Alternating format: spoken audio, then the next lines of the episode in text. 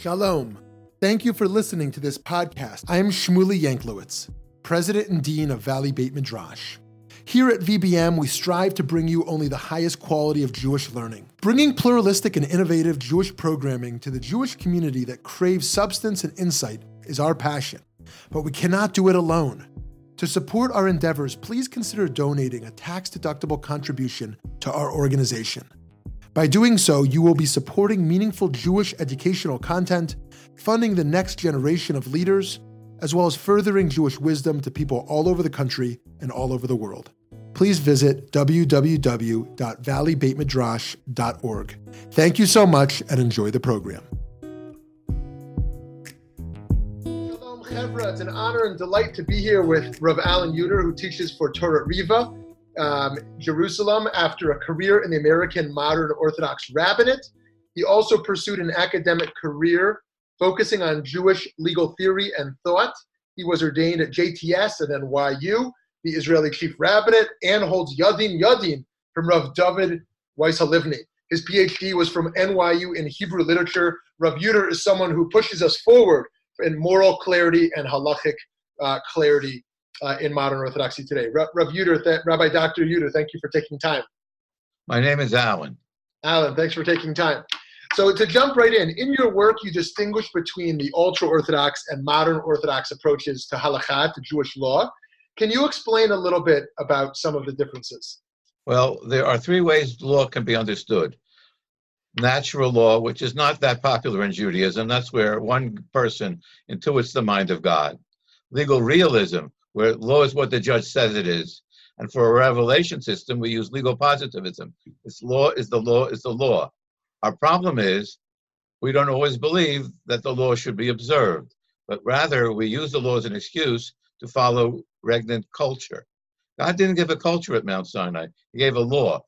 Law changes with the times because when you have a, a, a formula, C equals 2 pi r, you change the radius, you change the circumference the formula remains constant.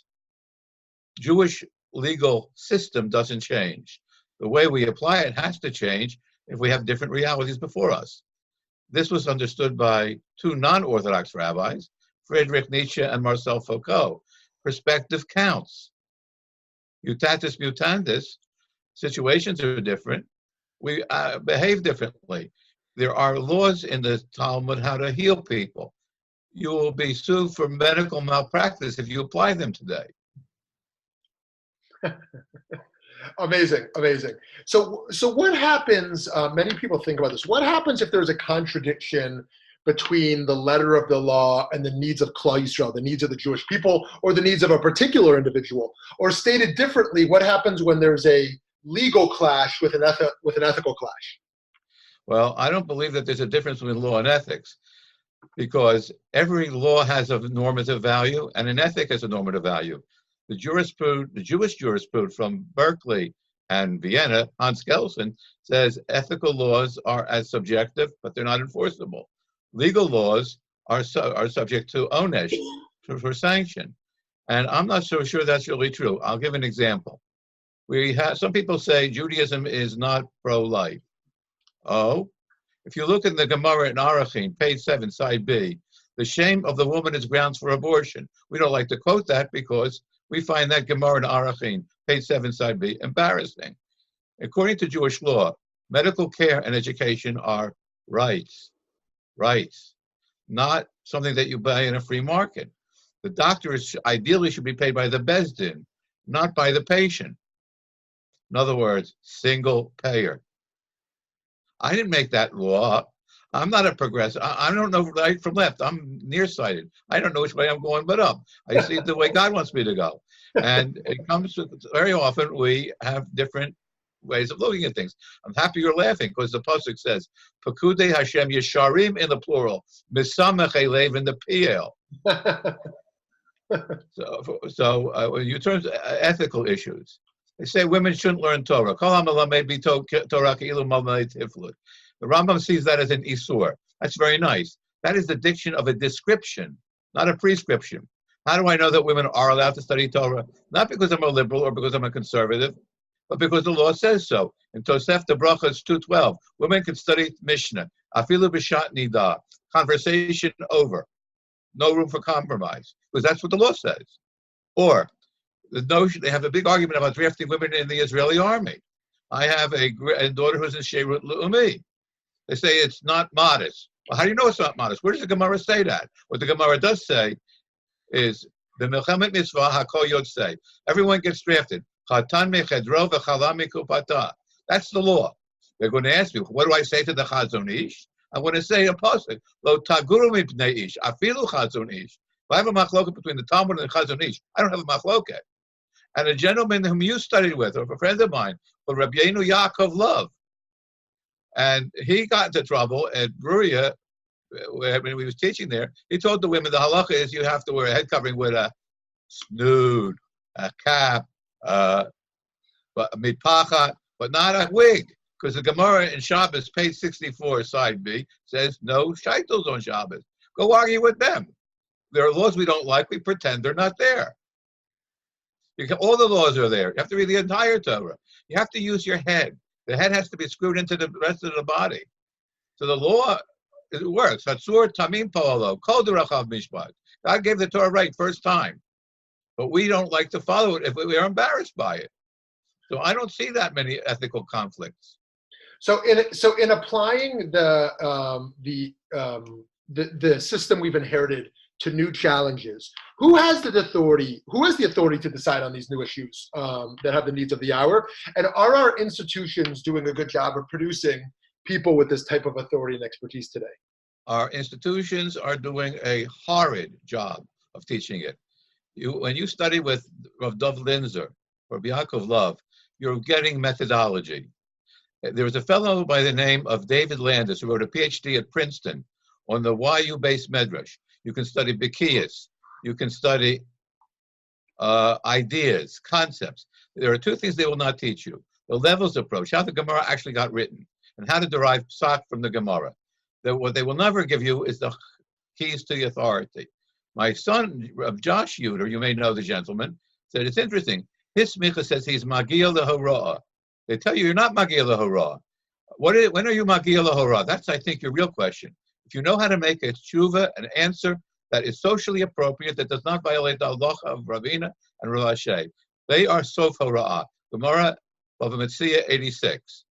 They are the last people who can make apodictic psak. Not me, not you, not Moetzes Gedolei Torah, not the Council of Young Israel Rabbis. If your top psak says Rav, Dov, Rav Daniel Sperber, it's consistent with the conclusion of the Gemara. That psak is kosher. There are people. The example: the core issue of sexism is not in a very popular issue, but hilchos shchita. I don't. They don't study shchita at YCT. I don't believe, but I had to do it for my smicha at YU, and it says hakol shochatim li'olam shochatim bakol shochatim. The Gemara answers la'asuye noshim. Women get to do shchita. We didn't like it in the Middle Ages. Okay, you have a right to make an isur, but that binds the community. It doesn't bind every community for all time. That only Ravina and Ravashi can do that. So, so, uh, so, so, actually, there are some guys who do hilcha shchita at, at, at, YCT. Personally, I'd rather we do away with shchita altogether. I mean, not shchita, but you know, shechting anything or anyone. I have a question for you. What are you going to do Pesach when they have to eat the korban Pesach? Well, I, I, uh, I, I'm, I'm, I'm davening that Rav Kook is right that we're just going to have a mincha, a korban mincha. well, uh, here, here uh, there will be some machlokas when I come to the halacha, I'm prepared to surrender to what it really says, based on pure pshat. Ninety percent of the time, you will like the answer, and there's a control on us because we don't like to have prophetic psak, where the God, the posek reads the mind of God. Eliezer ben Hyrcanus read the mind of God in the 59b in Bava Metzia, and he got into trouble because he had he read the pshat correctly. If I have an oven that goes into parts that don't have a use, they don't have toelet, the the tumah goes away. The Chazal didn't like that idea as policy, so they made Xera. He wouldn't buy it.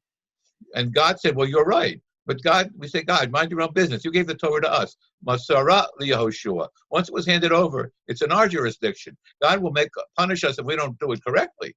But it's not in God's place to intervene. We say, Nitzchuni vanai, Nitzchuni vanai. We the Torah says you spit in the face of the of the of, of the guy who won't give yibum. It could be spit in front of him. Those are the words that God said. We have to fill what God said, not what we think God intended. Concept of das Torah does appear in the Torah. It appears in Sefer Bamidbar. It says, Yodea das Elyon. Problem is, Bilam said that, not Moshe. We don't read the mind of God, we read God's words. And those words are right. And they're okay, so, embarrassing. Let's say I spent some years in yeshiva learning Talmud and Halacha, Shulchan Aruch, or in seminary, and uh, uh, but I never learned how to apply any of this stuff. Um, you know, I've learned shuvas, I've learned teshuvot on, you know, how people in the 20th century made decisions.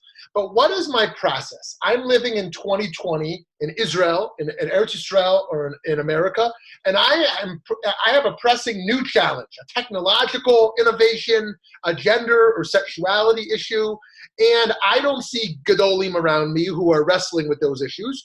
How do I begin to take Talmud and Shulchan Aruch and or whatever else we have, uh, and the you know chuvas we've inherited, and how do I begin to apply the halach we've inherited to this new challenge that I'm looking at? Can, and maybe you can even walk us through an example. Okay, I use the example of of of, of choice. choice. No one likes to quote what they don't like. Rav Moshe says it's like murder. He come from Roman Catholic Poland. He also said we don't do cremation because it's denial of Tchias Amesim. That's fine. Is that do we have a source for that in our tradition, or is that in the Roman Catholic canon law? In other words, he was a product of his world. And we're all influenced by the product of our world, whether we admit it or not. The reason we need to learn Limudei Chol is to inoculate yourselves, to know where it's from and how to weigh it. We're told to use our heads. And you have a, a halacha in Rambam, Hilchos Mamrim, chapter 2, paragraph 4 in bizman min azmanim, you have an emergency. The Rav can suspend, not nevatel, suspend the law. Kedei lahakriv rabim ladat, to bring people back to religion. An interesting example. I got into heap big trouble when I was still a member of the Rabbinical Assembly.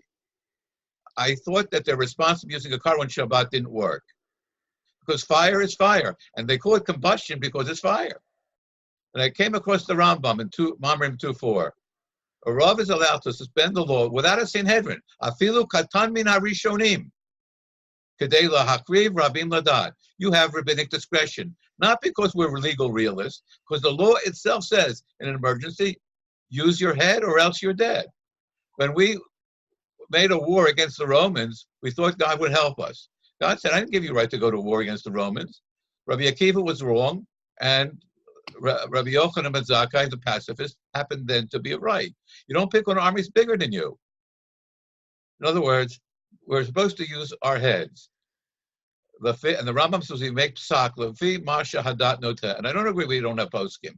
Rabbi Riskin, Rabbi Hefter, Rabbi Love, Rabbi Linzer, Rabbi Daniel Sperber, my teachers, Rav Halivni and Rav Chacham Faur. They read shot, and all of them share one characteristic. They go back to the sources and say, what do they really say according to philology? You can't make a good psak on a bad reading. El Chazon Ish says we go by what our ancestors do. And uh, Yirmiyahu Hanavi had a problem with that. You know why? Because according to tradition, he wrote the book of Eicha. And in Eicha chapter 5, Pasuk 7, it says, Our ancestors didn't always get it right. We give them respect, we give them love, but we have to make up our own mind in our, what Foucault calls, our time horizon. Now, I don't always have the answers. That's why I pick up the phone and I call people. And I don't have, and there, there are halachas that I find uncomfortable. But God didn't ask me if I'm comfortable. Look, Avram Avinu es Kadosh Baruch Hu. Af tispet Rasha. In other words, Mr. God, you are unethical. Did Abraham pass a test or fail a test by asking that question?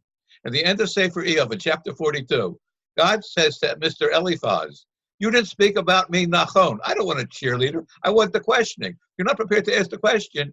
Your faith is faulty. Rav Kook wrote that. You need a little bit of kfira to inoculate you from false belief and smugness. That's gaivadik. Yes. In other words, we don't have all the answers. You're allowed to say, I don't know. Okay, amazing. So uh, I, I think my last question is what um, how do you think about the role of minhag makom in Pesach today? This notion that we are we look to our local community for uh, for structure and for and for norms. Even pukhazi, we go out and look at what people are doing, you know. But we live in an increasingly globalized globalized society where people call a posik on the other side of the world, or they look online for a tshuva given in a different context. Do we still care about our local context more, uh, more or less, or do we think about Klal Yisrael at large? I guess interplaying there also is how we think about the Ashkenazi Sephardi uh, lineage. Well, if the halach, if the local minhag does not violate the halacha of the Gemara, in my opinion, go with it. And if it violates the law of the Gemara, you have to figure a way to do the right thing and not do the minhag hamakom in a way that doesn't cause machlokas. For example, I always sit for the Ten Commandments. It's a machlokas between Rabbi, Moshe Feinstein and Chacham Ovadia Yosef. Ten Commandments are not more important than anything else. Rav Moshe wants to keep Orthodox society unchanging because change dislocates. That's why the Chassam Sofer was so careful about it. Torah. But he also says Minag Mevatel Halacha, and that's wrong. In Dine Mamonos, it can be Mevatel. But eh, for instance, there's a bracha that some people say, and I tell women not to say it, Shasane Kurtzono. That bracha doesn't appear in the Gemara. It's a sexist addition. Yes, it's sexist, the people after the Gemara have a right to make new brachas. Read my list. No new brachas. I'm not beating around the bush. okay, Shkoyach Rav you should have a, a lot of bracha and hatzlacha in your continued uh, continued work in, in, in uh, teaching and writing. Thank you. Have a great day and a great Shabbos. Shkoyach, Shkoyach, good Shabbos.